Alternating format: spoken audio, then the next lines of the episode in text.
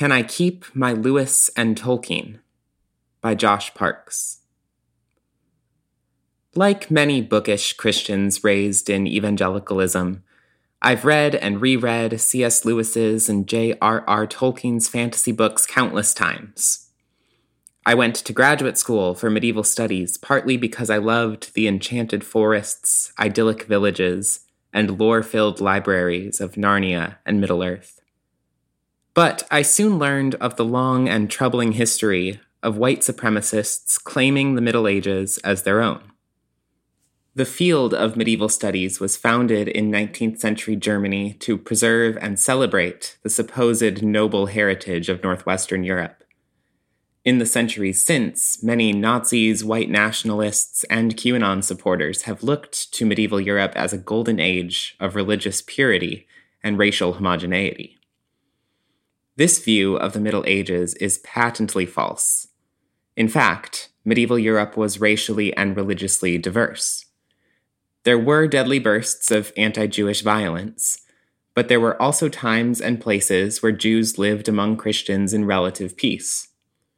Christians wrote horrible things about Muslim Saracens, but Islamic philosophical texts helped shape much of medieval scholasticism and pilgrimage routes to Rome and Santiago de Compostela were filled not only with Europeans, but also African pilgrims from the Kingdom of Nubia. For more, see the Public Medievalists blog series, Race, Racism, and the Middle Ages. Unfortunately, Lewis and Tolkien's medieval inspired fantasy worlds have more in common with the white supremacists' idealized Middle Ages than they do with history.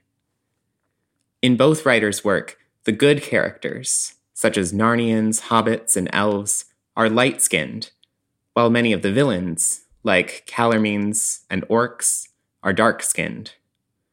Lewis's Narnia is a Christian state with a divinely appointed monarchy, while Calormen, its demon worshipping enemy to the south, resembles an Islamic kingdom. In Tolkien's The Lord of the Rings, Aragorn is fit to rule Gondor partly because of his bloodline, which traces back to a physically and spiritually superior race of fair skinned humans known as the Numenoreans. The name of their homeland, Numenor, comes from the Elvish word for west, and they are set against swarthy men of the east who submit easily to Sauron's rule. Even lower on the ladder are the evil orcs, whom Tolkien compares in a letter to the quote, Mongoloid races. This essentialized racial hierarchy helps explain Tolkien's popularity on alt right forums like Stormfront. And while Tolkien was vehemently anti Nazi, he criticized Hitler in part for corrupting the, quote, noble northern spirit, which Tolkien had ever loved and tried to preserve in its true light the same noble spirit that the earliest German medievalists sought to claim.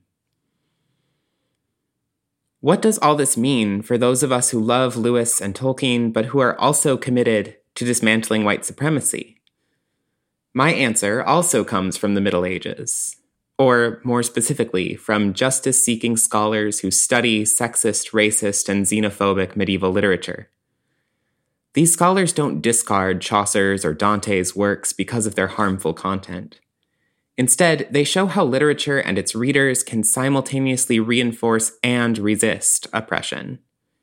They point to internal moments of subversion, like Dante's condemnation of avaricious priests, or external voices that tell a different story, like medieval women and Jewish writers. We can take the same approach with Lewis and Tolkien.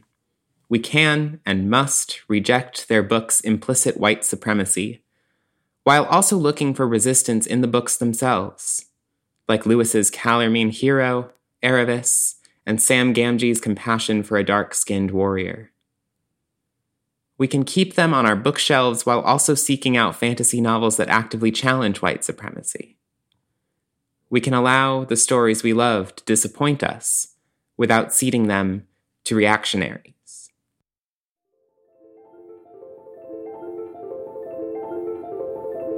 Josh Parks is a freelance writer and editor with a master's degree in medieval studies from Western Michigan University.